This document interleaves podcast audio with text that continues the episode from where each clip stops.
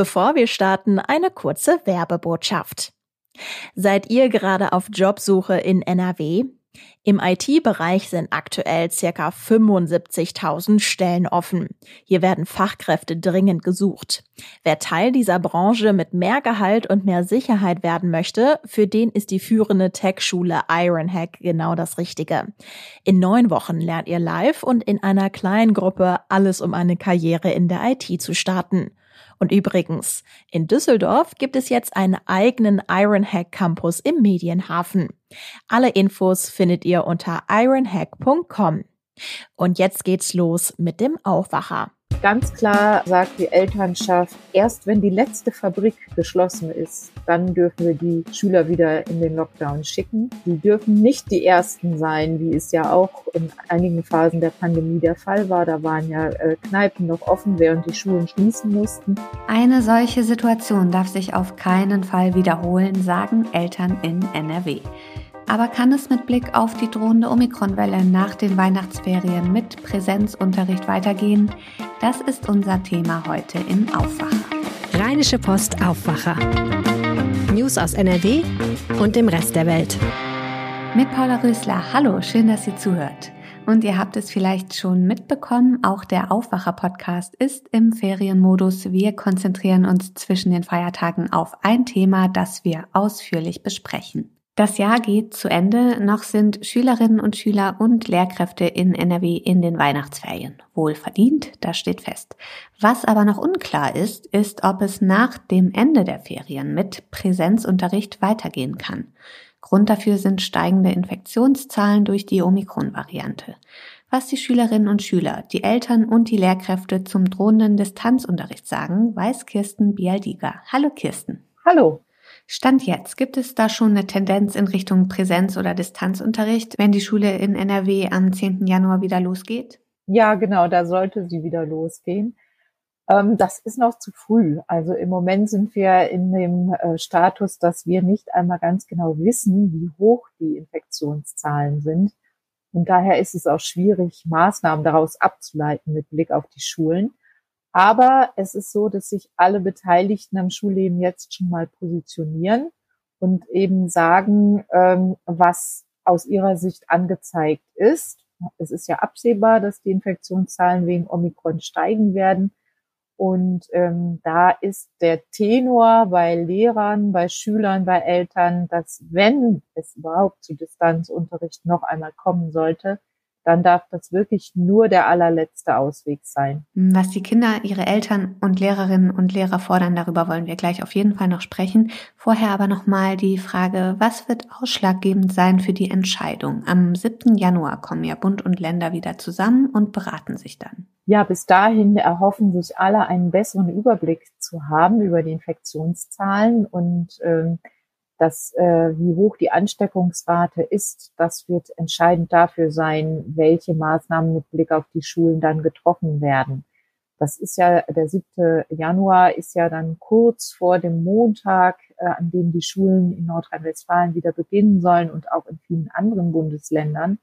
Und ähm, da äh, ist es schon das Ziel, zu einer möglichst einheitlichen Regelung zu kommen, dann auch bundesländerübergreifend und wie die aussehen wird, da kann man im Moment äh, seriöserweise noch nichts Genaues sagen. Anfang dieses Jahres war ja nach den Weihnachtsferien Distanzunterricht angesagt, wochenlang. Was hatte das für Folgen für die Familien? Die Folgen waren ganz dramatisch. Also im Rückblick sagen alle, ähm, ob das jetzt die Schüler sind, ob das die Eltern sind, ob das die Lehrer sind, dass das die schlimmste Phase der gesamten Pandemie war, der vergangene Winter mit diesem langen Lockdown der Schulen ähm, es war ja fast nichts möglich, auch außerhalb des Schulunterrichts, der ja sowieso dann zu Hause stattfand. Die Kinder waren wochenlang, ähm, waren sie im Grunde isoliert zu Hause.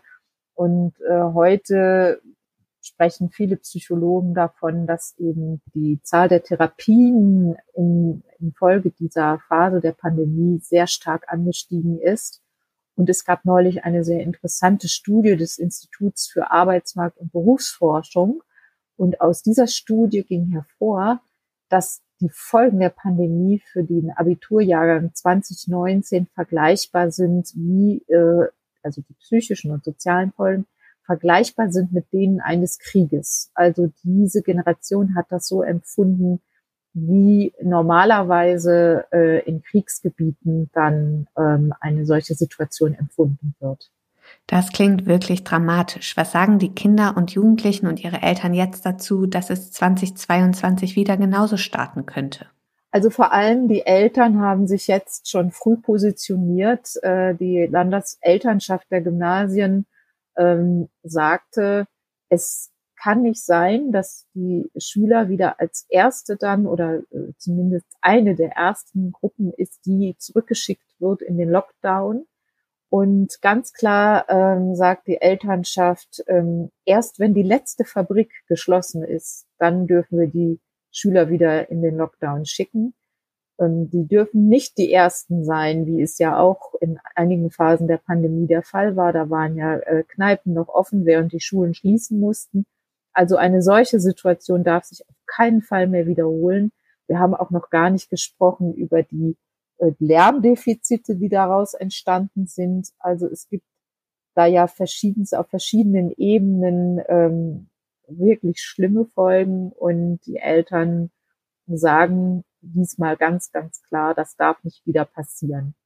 Ähm, die Lehrer sehen es ähnlich, ähm, aber die Lehrer ähm, haben auch den Wechselunterricht ausgeschlossen. Das heißt, die sagen, ähm, wenn die Zahlen so sind, die Infektionszahlen, dann müssen wir eben doch wieder zurückgehen in den Lockdown. Ein Wechselunterricht darf es nicht geben.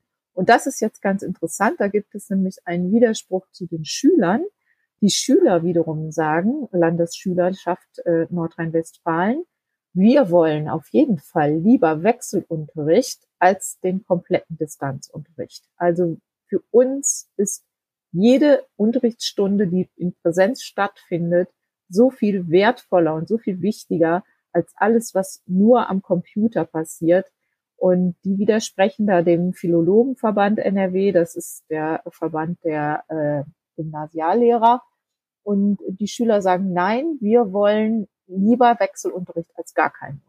Was vielleicht auch daran liegen könnte, dass der Distanzunterricht an den Schulen ganz unterschiedlich gut organisiert ist. Da gibt es ja auch immer wieder Kritik, dass die technischen Voraussetzungen für Online-Unterricht nicht flächendeckend gegeben seien, mal ganz abgesehen von fehlenden Luftfiltern zur Sicherheit der Kinder und Lehrkräfte.